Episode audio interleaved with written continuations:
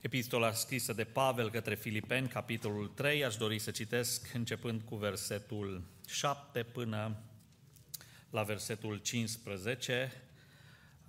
Filipeni, capitolul 3, începând cu versetul 7 până la versetul 15.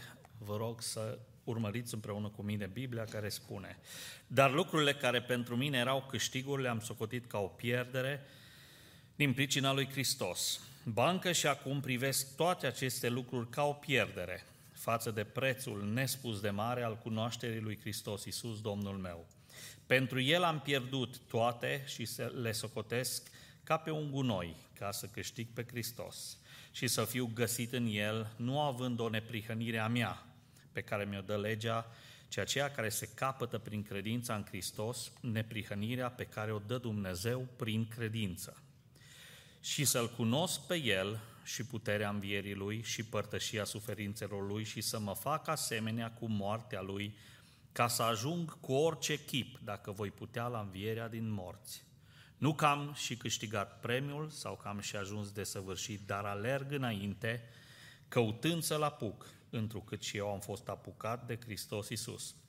Fraților, eu nu cred că l-am apucat încă, dar fac un singur lucru, uitând ce este în urma mea și aruncându-mă spre ce este înainte, alerg spre țintă pentru premiul chemării cerești a lui Dumnezeu în Hristos Iisus.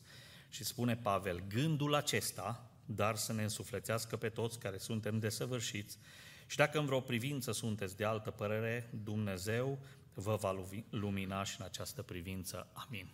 Vă invit să reocupați locurile. Spun din toată inima slăvit să fie Dumnezeu și atât de bine, spun că este atât de bine să fii în casa Domnului. Cu ajutorul lui Dumnezeu, aș dori în această seară să începem un studiu mai aprofundat, mai amănunțit despre dezideratul pe care l-am declarat la începutul acestui an pentru biserica noastră. Știți, cei care ați fost la biserică în ultimele săptămâni, că dezideratul pentru anul 2024 al Bisericii Poarta Cerului este maturitatea. Creșterea în cunoașterea lui Hristos. Cum ne maturizăm? Știți că s-a predicat despre drumul care duce spre maturitate. Și uh, acest drum conține câteva sau trece prin câteva locuri uh, colosale, dacă vreți, pentru uh, credința noastră.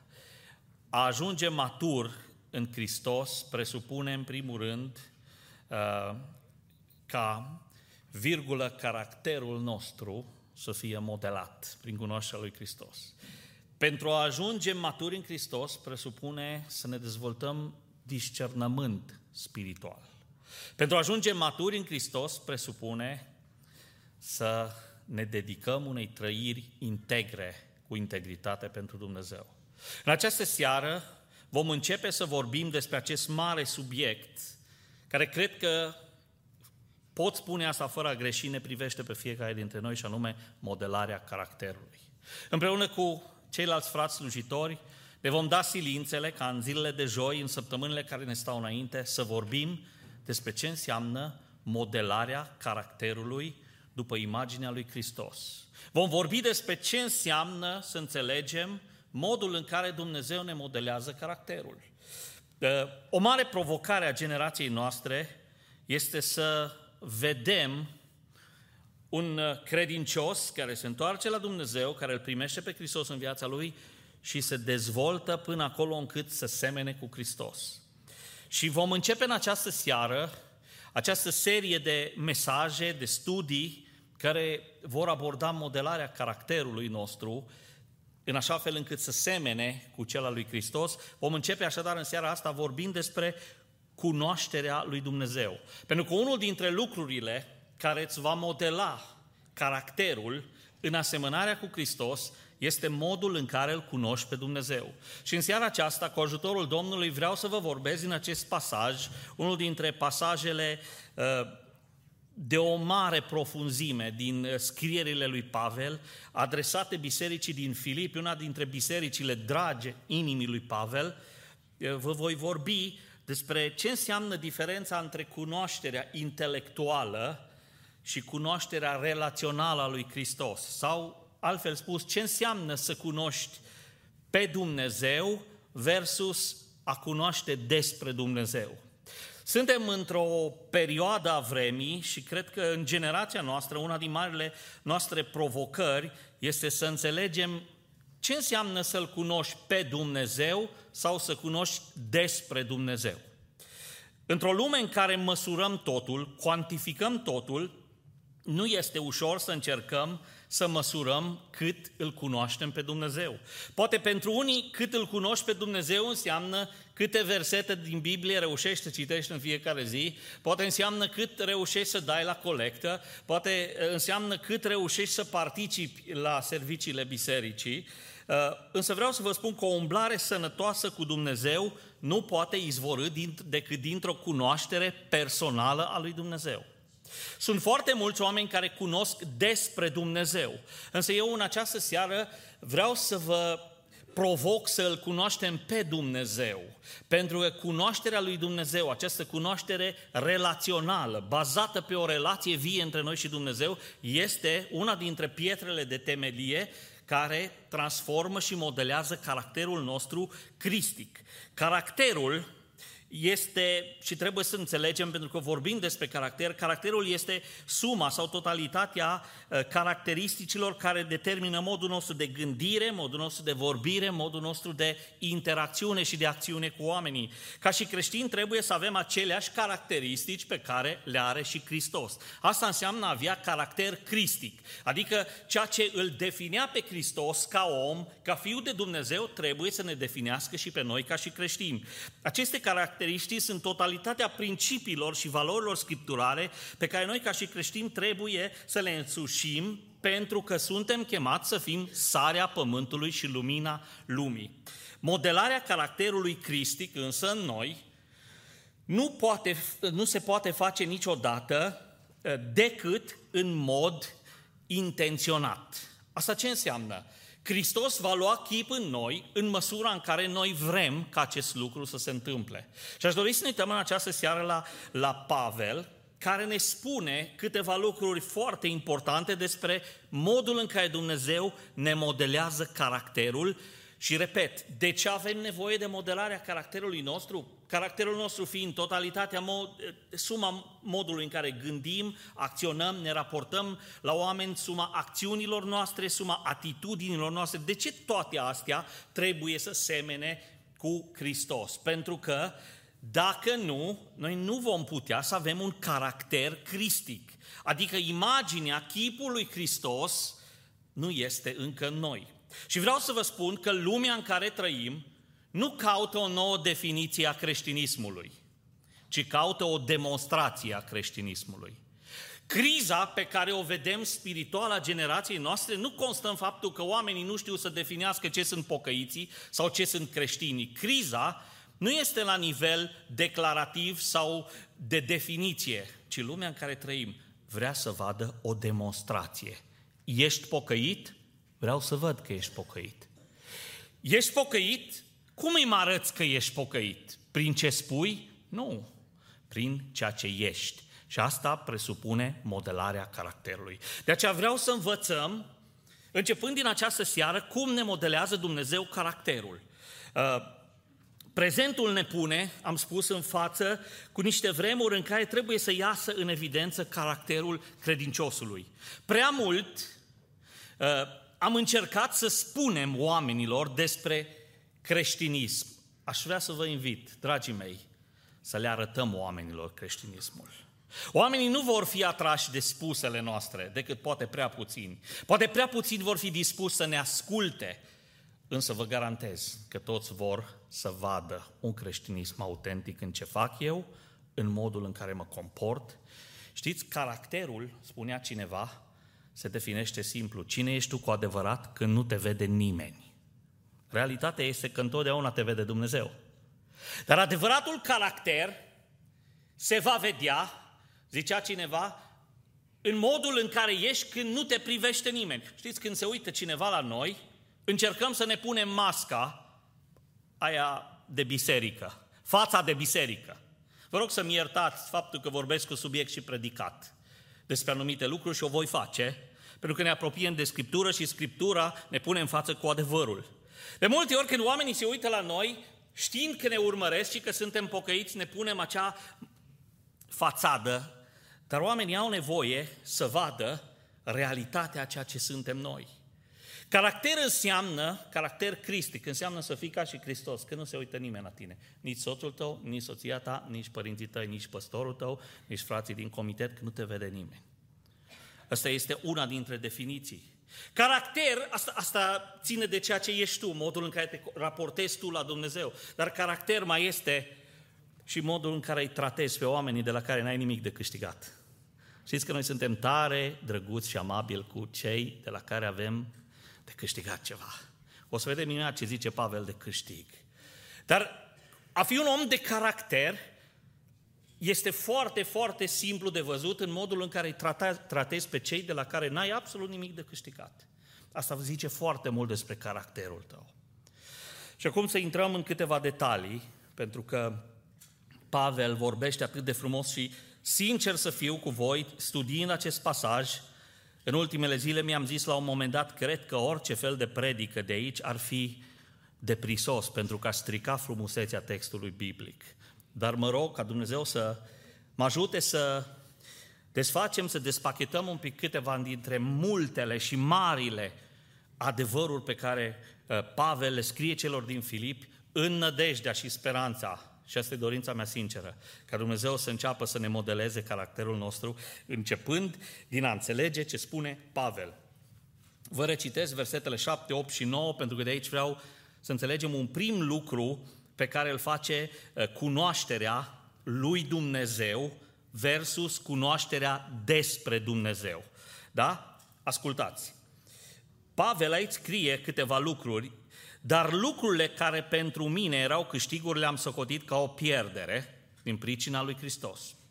Bancă și acum privesc toate aceste lucruri ca o pierdere față de prețul nespus de mare al cunoașterii lui Hristos, Domnul meu. Pentru el am pierdut toate și le socotesc ca un gunoi ca să câștig pe Hristos și să fiu găsit în el, nu având o neprihănire a mea pe care mi-o dă legea, ci aceea care se capătă prin credința în Hristos, neprihănirea pe care o dă Dumnezeu prin credință. Dacă ați fost atenți la ce zicea fratele Marius, el vorbea despre trăsături de caracter cristic. Vorbea despre smerenie, modul în care ne raportăm noi uh, înaintea lui Dumnezeu și vorbea despre blândețe, care este transpunerea smereniei în viața reală, în raportul nostru față de oameni. Astea sunt trăsături ale unui caracter modificat de către Hristos, modelat de către Hristos.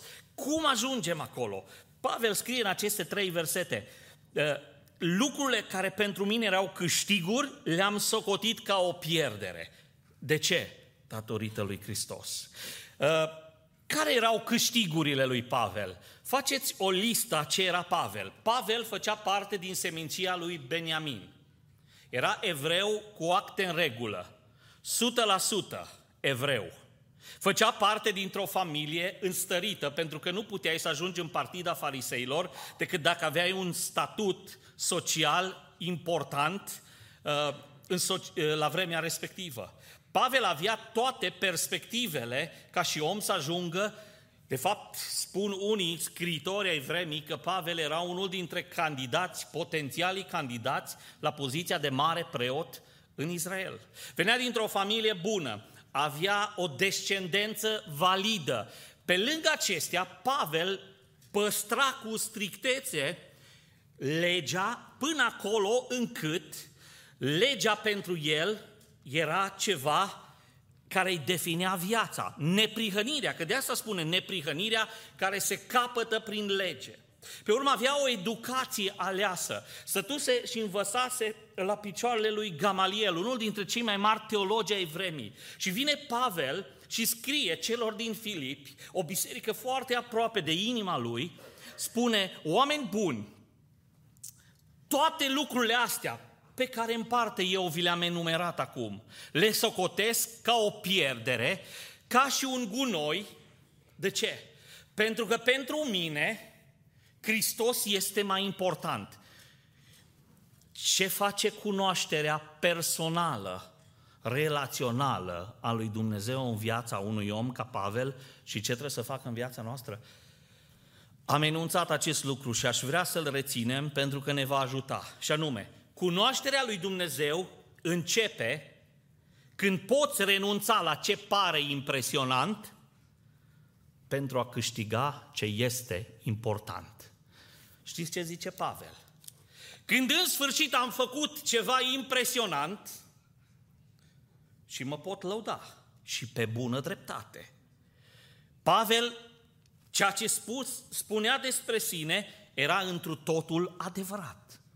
Familia, descendența, calitățile lui, neprihănirea dată de păstrarea fără pata legii, îl recomandau 100%. Dar Pavel spune la, la un moment dat, când l-am cunoscut pe Hristos, tot ce părea impresionant pentru mine, mi-am dat seama că nu e important. Dragul meu, când Hristos ajunge modelul tău și când Hristos intră în viața ta și când Hristos devine totul pentru tine, tot ce ai realizat impresionant, îți vei da seama că nu mai este și important.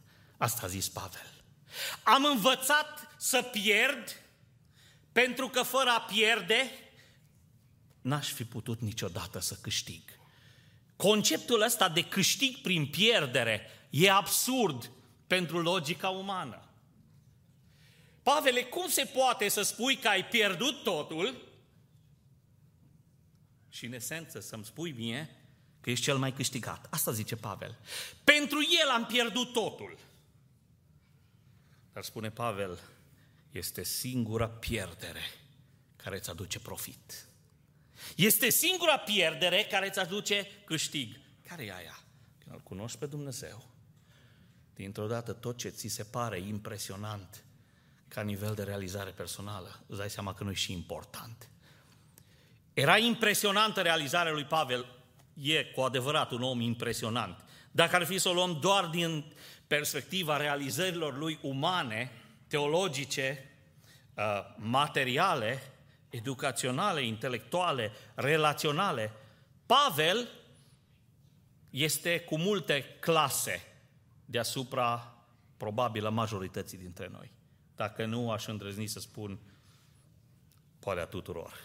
Și totuși zice Pavel, pentru el, când l-am cunoscut pe el, nu așa cum l-am cunoscut din lege, când l-am cunoscut pe el, mi-am dat seama că ce impresiona nu contează.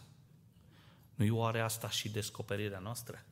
După ce te-ai întâlnit cu Hristos, îți dai seama că tot ce ai realizat pe cont propriu poate trece pe un plan secundar. Pavel n-a zis că el este de aruncat la gunoi.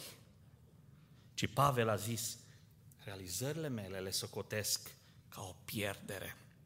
Le pun pe minus, pentru că marele plus al vieții mele este Hristos. Cunoașterea lui Hristos începe, dragul meu, când vorbim despre o cunoaștere, repet, relațională, personală, începe atunci când îți dai seama că ce ar putea să impresioneze la tine, de fapt, nu contează la Dumnezeu. Cunoașterea lui Dumnezeu începe când poți renunța la statutul tău pentru a câștiga identitatea lui. Uh, Pavel, repet, a avut un statut extraordinar. Dar Pavel zice, am câștigat pierzând. Sau în timp ce pierd, zice Pavel, sunt cel mai mare câștigător. Asta se întâmplă când începi să-L cunoști pe Hristos. Și când începi să-L cunoști pe Hristos, ai curajul să renunți la aceste poveri inutile ale realizărilor tale personale, care poate te-au propulsat în societate, în ochii oamenilor, dar în ochii lui Dumnezeu, singura greutate care o vei avea este cea care rezultă din relația ta personală și directă cu Hristos. Uh, Vreau să înțelegem conceptul mai bine și am, am scris aici uh, și vreau să vă spun rapid câteva lucruri. Ce înseamnă uh, uh, că cunoașterea lui Dumnezeu începe în viața noastră atunci când reușim să renunțăm la ceea ce pare impresionant ca să îmbrățișăm ceea ce este cu, cu adevărat important. În primul rând, ajungi să înțelegi că neprihănirea obținută pe cont propriu devine o piedică. Pavel avea mândria lui de fariseu. Făcea parte dintr-o grupare selectă religioasă a vremii. Nu oricine putea să intre în partida fariseilor, repet. Erau oameni care reprezentau într-un fel sau altul elita societății, elita spirituală a societății vremii respective. Dar Pavel, deși avea toată descendența asta, deși avea o neprihănire pe care i-o dădea legea, pe care n-a contrazis-o nimeni, a ajuns să înțeleagă că propria lui neprihănire, de fapt, devine o piedică. Știți că e foarte interesant că prea mulți credincioși ai generației noastre nu ajung să se bucure de o cunoaștere profundă a lui Dumnezeu, pentru că statutul de sfințenie proprie, dobândit prin efort propriu, te va împiedica să simți nevoia de a fi dependent de Dumnezeu. Dragii mei, sfințenia are puțin de a face cu ceea ce faci, dar are totul de a face cu ceea ce ești. Încercăm să fim sfinți prin ceea ce facem. Nu mă înțelegeți greșit. Suntem chemați să trăim o viață de sfințenie din care rezultă acțiuni și fapte de sfințenie. Dar nu uitați că oricât de mult faceți pentru a fi sfinți, nu veți reuși. Pentru că sfințenia, zice Pavel, privesc toate aceste lucruri ca o pierdere, versetul 8, față de prețul nespus de mare al cunoașterii Domnului nostru Isus. Și zice el, ascultați în versetul 9, ca să fiu găsit în el, nu având o neprihănire a mea. Aveam o neprihănire a mea, zicea Pavel. Dar neprihănirea asta mi-o dădea legea. Dar aceasta era efortul meu, era piedica mea. Dar piedica mea a fost îndepărtată când? Atunci când am căpătat credința în Hristos și spune el versetul 9, partea finală, neprihănirea pe care o dă Dumnezeu, cum? Prin credință. Când te întâlnești personal cu Dumnezeu, când îl cunoști la nivel personal, Dumnezeu pune în viața ta o stare de neprihănire aia nu este meritul, ăla nu e meritul meu, nici meritul tău, nu e rezultatul a ceea ce faci. După ce Dumnezeu te-a mântuit și te-a pus într-o relație corectă cu El, datoria noastră este să trăim în continuare în sfințenie. Dar nu uitați că indiferent cât de mult faceți, Dumnezeu nu e impresionat de cât de sfânt ești tu prin faptul că faci multe lucruri. Sfințenia vine dintr-o relație directă cu Dumnezeu. Pavel a înțeles că neprihănirea lui, deși venea din lege, prin respectarea legii putea să fie o piedică pentru el. Pavel a mai înțeles ceva, că sfințenia vine după standardul lui Hristos. Și aici s-ar putea spune multe. De unde vine sfințenia ta, dragul meu? Vine din ceea ce faci? Îl slujesc pe Dumnezeu.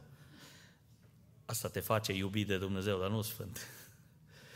Ce te face sfânt? Să crezi în Dumnezeu, în jertfa Lui și ești sfințit prin sângele Lui Hristos.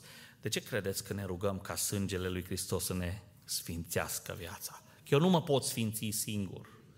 Degeaba te supui la tot felul de cazne și există diferite credințe unde dacă suferi mult, cred acei oameni pe care practică suferința, că vei ajunge la Dumnezeu. Nu, nu reușești nimic. Poți să urci în, în coate și în genunchi muntele Atos, că sfânt nu te faci.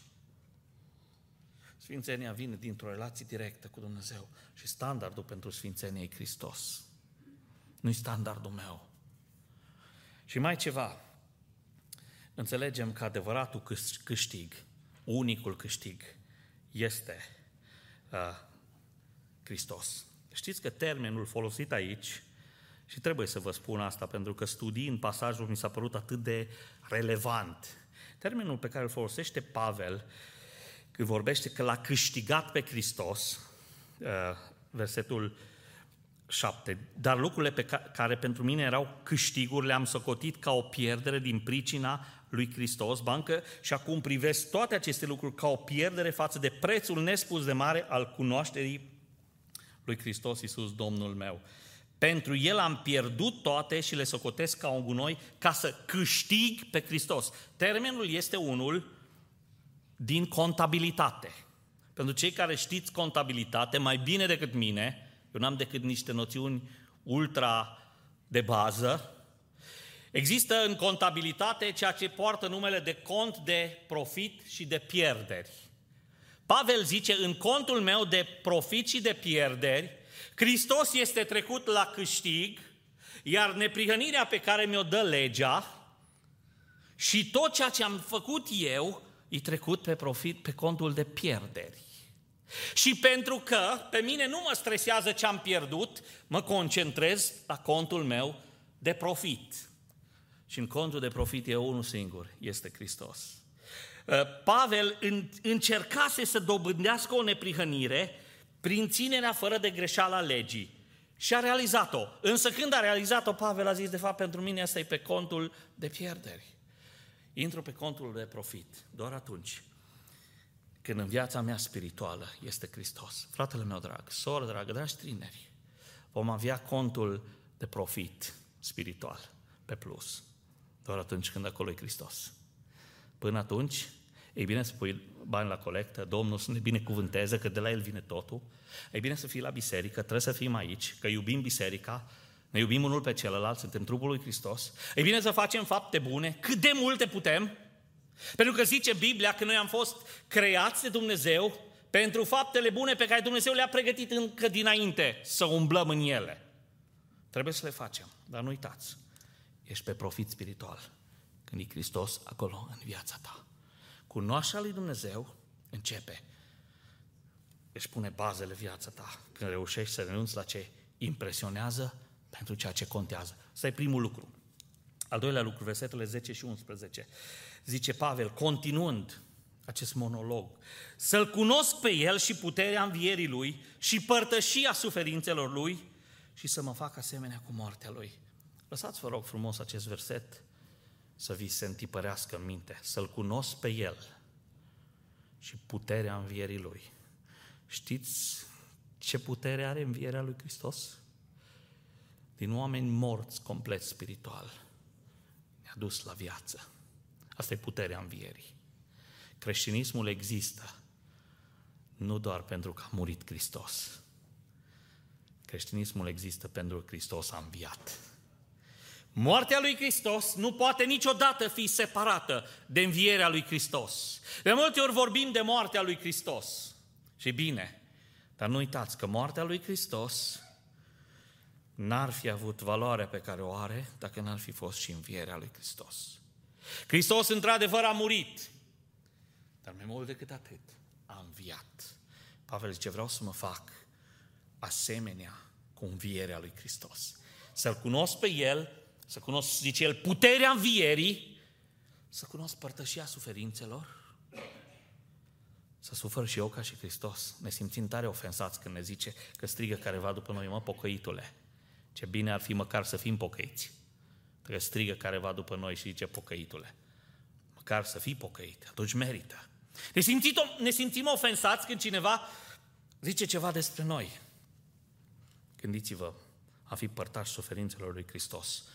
Câteodată când citesc diferite pasaje din Biblie, mă gândesc, cum a putut răbda Hristos așa de mult? Se uitau oamenii la el și îl bagiocoreau. Creatorul Universului. În mâna lui era toată puterea creatoare. Hristos putea să zică un cuvânt și să, des, să se despice pământul, să înghită pe toți oamenii religioși al vremii care își băteau joc de el, îl biciuiau, îi puneau cununa aia de spini în cap soldații romani batjocoritor, îl strigau, îl scuipau. L-au dus în fața judecății și marele preot îl judeca la Gabata. Și zicea, ai zis că ești Dumnezeu, vreau să văd ceva. Hristos tăcea. L-a dus Irod în fața lui, vrea să vadă ceva minuni, Hristos tăcea. Deci toată puterea era într-un cuvânt. Vrei să fii părtaș al suferințelor lui? Când cineva te ofensează, eu zic că poți să treci peste ofensă. Zicea Marius de smerenie, de blândețe. Dacă ați prins ideea, te vor ofensa oamenii. E rău când te ofensează frații și surorile, parcă e mai greu decât când te ofensează unul din lume. Dar pe Moise l-a ofensat soră sa, fratele lui. Cine te crezi tu, Moise? Chiar așa de tare? Nu ești tu chiar așa de tare cum te crezi tu. Și Moise a avut curajul și puterea și dragostea, cred. Și s-a rugat pentru sora lui. Zice el să-l cunosc pe el, puterea învierii lui, părtășia suferințelor. Și ascultați, ai zice, mă, Pavel, nu-ți ajunge să cunoști puterea învierii lui, să te faci și părtaș al suferințelor lui Hristos, să suferi pentru el.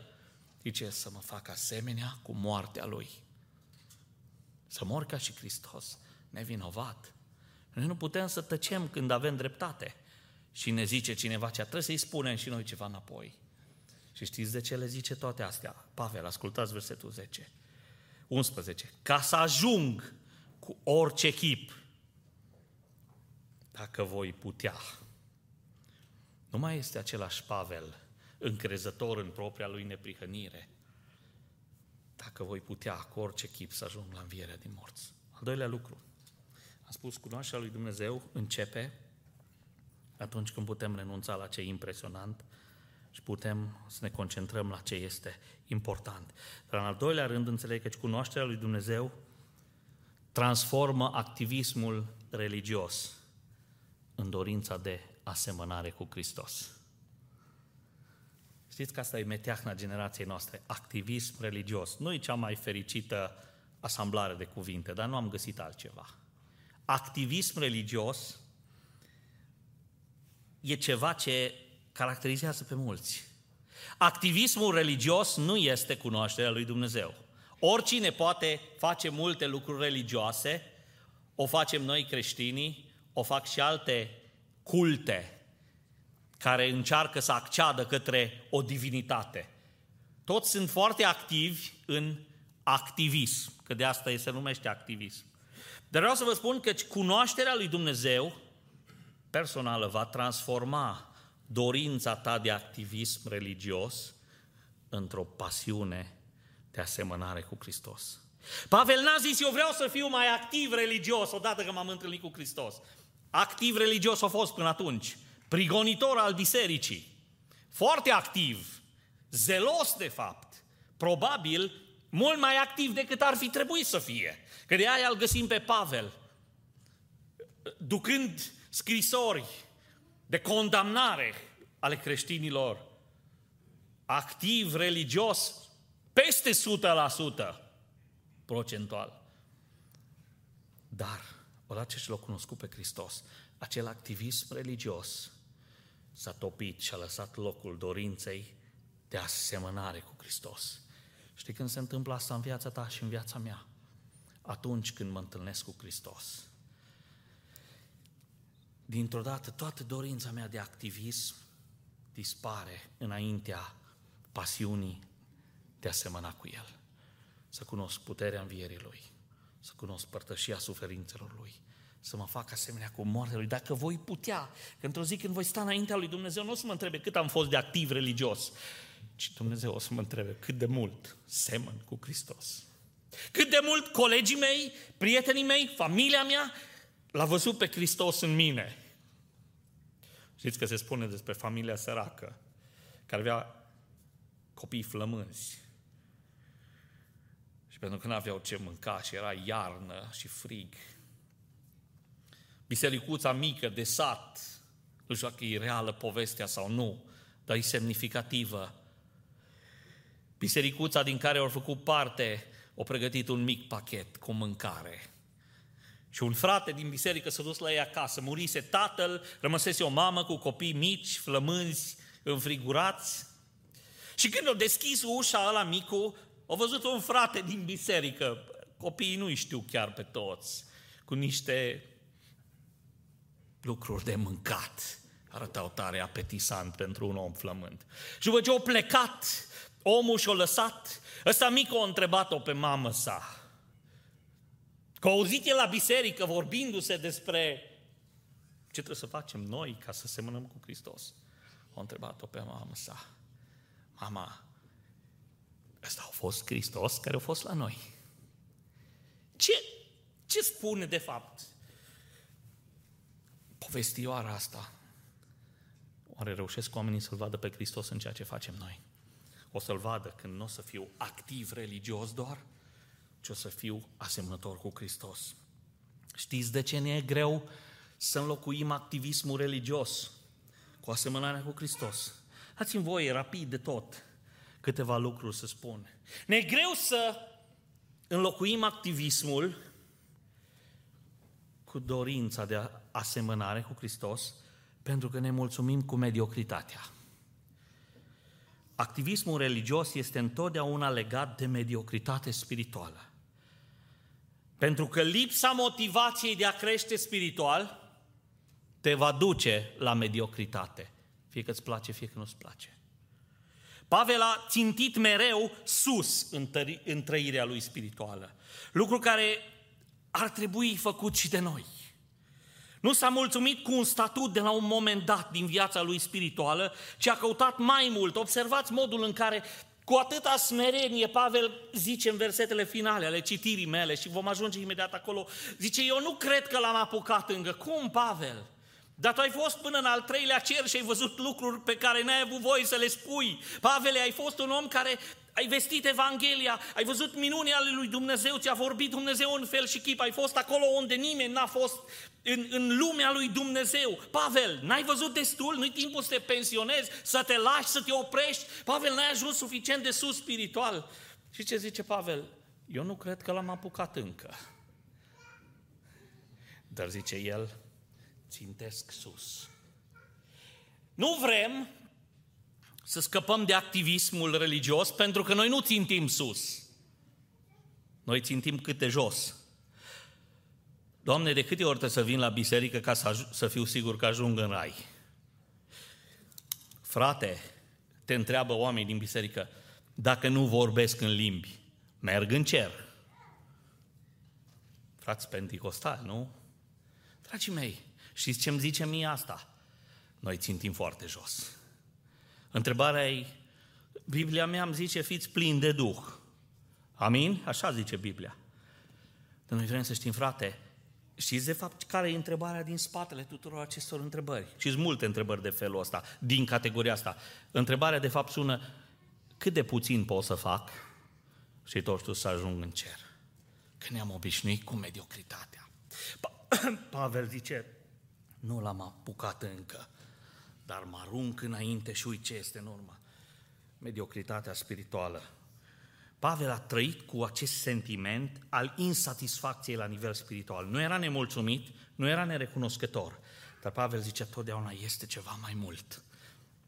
Dacă vrei să crești spiritual, trebuie să înțelegi că trebuie să țintești mai sus. Noi țintim jos, știți de ce? Că zicem, las că alții mai răi ca noi. Adevărat. Dar etalonul tău nu e ăla. La noi e rău, dar las că nici la alții nu-i mai bine. Știți ce îmi zice? Astea sunt toate sinonime cu mediocritatea. Fraților dragi, surori, ce tineri, haideți să țintim sus. Uitați-l pe Pavel. Mă lupt, țintesc sus. Ne-am mulțumit cu mediocritatea. Ne-am complăcut într-un confort spiritual dat de poziția noastră. Ar fi așa de multe să spun. Mai îngăduiți-mi câteva minute. Ne-am obișnuit cu un confort spiritual la care am ajuns într-o poziție. Așa au zis și vameșul din templu, uh, uh, fariseu. Știți că în templu, în Luca 18, e un exemplu între doi oameni care stau la templu și se roagă un vameș și lângă el era uh, un fariseu. Vameșul zice Biblia că se ruga, se bătea în piept, nu se uita spre Dumnezeu, nu se uita în sus, se uita doar în jos și la cuprins de o pocăință sinceră. Zicea, Doamne, ai milă de mine. Fariseu se complăcea în spiritualitatea lui și zicea, Doamne, îți mulțumesc, nu că ești așa de bun, ci că sunt eu așa de bun. Uită-te la amărâtul ăsta. Eu nu sunt, spunea el, ca ceilalți oameni, lacomi, Uh, nedrepți, imorali sau chiar ca ăsta de lângă mine care se roagă. Câtă vreme te complaci într-un statut spiritual de mediocritate, întotdeauna te vei găsi mai bun decât alții. Că adevărul este că întotdeauna într-o biserică găsești pe unul un pic mai jos decât tine. Asta e etalonul nostru, știm noi să ne facem. Haideți să înțelegem. Ne mulțumim cu mediocritatea, ne complacem cu un statut al nostru și ne-am pierdut pasiunea pentru cei pierduți. Cea mai mare poruncă a lui Hristos, știți care a fost? Să ne iubim unii pe alții și în această iubire să se nască dorința de a face ucenici. Și aș vrea să închei în această seară cu al treilea lucru, da? Cunoașterea lui Dumnezeu începe când poți spune lucrurile impresionante, am spus, la o parte pentru a le îmbrățișa pe cele importante. Am spus, cunoașterea lui Dumnezeu va transforma activismul religios într-o dorință aprinsă de asemănare cu el. Și ascultați versetele 12, vă citiți spicuiri și zice Pavel, nu că am și câștigat premiul sau că am și ajuns de săvârșit, dar alerg înainte căutând să-l apuc, întrucât și eu am fost apucat de Hristos. Și zice, fraților, eu nu cred că l-am apucat. V-am citat acest verset deja. Dar fac un singur lucru. Uitând ce este în urma mea și aruncându-mă spre ce este înainte, alerg spre țintă pentru premiul chemării cerești a lui Dumnezeu în Hristos Iisus. Observați toate aceste verbe, sunt verbe de acțiune, diateza activă. Pavel este un om activ. Nu am câștigat încă, dar nu mă opresc. Mă arunc spre ce este înainte, alerg, uit ce este în urmă. Pavel este un om activ. Și vreau să reținem al treilea lucru care ține de cunoașterea personală lui Dumnezeu și anume că cunoașterea lui Dumnezeu te va lega de cer întotdeauna, dar fără să te rupă de realitatea de pe pământ. Și închei cu acest gând. Cunoașterea lui Dumnezeu te va lega de cer, dar niciodată nu te rupe de realitatea de pe pământ. Pavel este realist. Zice, nu că am și câștigat premiul. Sau că am ajuns de săvârșit. Pavele, păi dacă tu zici că n-ai ajuns unde credeai că trebuie să fii, apoi ce putem noi zice acum? Generația noastră. Pavel iubea cerul, dar trăia real pe pământ. Dragi frați, stimate surori, pocăința nu înseamnă să umbli cu capul în nori. Sunt unii care trăiesc cu impresia că dacă ești pocăit, tu ești dezlipit de lumea asta. Nu. Pavel a zis, eu trăiesc în lumea asta, mă lupt, alerg. Ținta mea mi-am pus-o sus. Arunc ce este, las ce este în urmă. Citiți voi acasă tot capitolul. E foarte, foarte frumos modul în care Pavel se raportează. Îi place sportul la Pavel, nu știu, ați observat că face analogii cu jocurile olimpice de la vremea respectivă, cu cei ce alergau, jocurile de obște. Îi face o, o comparație cu atletismul. Atletismul este una dintre acele probe din, uh, din probele olimpice și Pavel face, de fapt, acest pasaj în originalul din limba greacă are termeni care se asociază cu sportul alergării. Pavel face referință la sport și știți ce zice Pavel? Alerg spre țintă. Și ce zice de fapt într-o versiune simplă tradusă, uh, originalul versetului, alerg pe culoarul meu.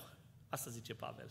Culoarul unui alergător este delimitat de niște linii. Alergătorul ăla aleargă după regulile jocului, dar aleargă spre țintă pe culoarul lui. Știți că un atlet, un, unul care, de exemplu, ă, participă la, la o cursă de alergare, el trebuie să aibă două lucruri esențiale în minte. Uh, unu, trebuie să nu uite niciodată unde e linia de sosire și doi, trebuie să nu iasă din uh, traseul culoarul pe care trebuie să alerge. Pentru că dacă nu alergi pe culoarul tău, ești descalificat. Nu trebuie să te uiți înapoi, pentru că pentru unul care aleargă spre țintă, cei în spate nu mai contează. Doar ce este în față și păstrarea liniei. Cunoașterea lui Dumnezeu te va lega de cer, dar te va păstra în realitatea pământului. Pavel zice, nu cred că l-am apucat, dar rămân conectat la ce am, am de făcut, fac un singur lucru, a zis Pavel. alerg pe culoarul meu, nu pe al altuia. Aleargă pe culoarul tău. Lasă ca linia aia punctată să fie linia care te duce spre cealaltă linie, aia de sosire. Asta zice Pavel. Aleargă pe culoarul tău, nu cum vrei tu, nu te mai uita în spate, că cei în spate nu contează. Pe unde ai fost, e bine, dar ai trecut de acolo. Ținta ta e linia de sosire și atenția ta trebuie să fie delimitată de perimetrul unde alergi. Uite ce în urmă, zice el, aruncă-te spre cei înainte, nu cruța niciun efort. Ați văzut vreodată uh, atlet, atleții care aleargă la proba de ștafetă? Este o probă în atletism de câteva sute de metri, dar în general e 400 de metri ștafetă și acolo sunt patru alergători care fiecare alergă câte 100 de metri. Și când vine primul și a alergat prima sută de metri, știți ce face următorul? Următorul deja aleargă împreună cu el. Și când preia ștafeta, nu se uită de la cine o ia, ci are mâna pregătită și se uită într-o singură direcție, înainte. Acele câteva fracțiuni de secundă care le-ar pierde uitându-se înapoi, ar putea costa victoria. El aleargă cu cel care vine din spate, preia ștafeta și continuă să alerge. Știți de ce? Că cei în spate nu mai contează. Dragi frați și stimate surori, n-ați vrea să alergăm și noi spre cei înainte. Să știți pe unde aveți de alergat și să știm unde se va opri alergarea noastră. Aș dori să vă invit să ne ridicăm în picioare în această seară și în încheierea serviciului aș dori să ne rugăm înaintea lui Dumnezeu.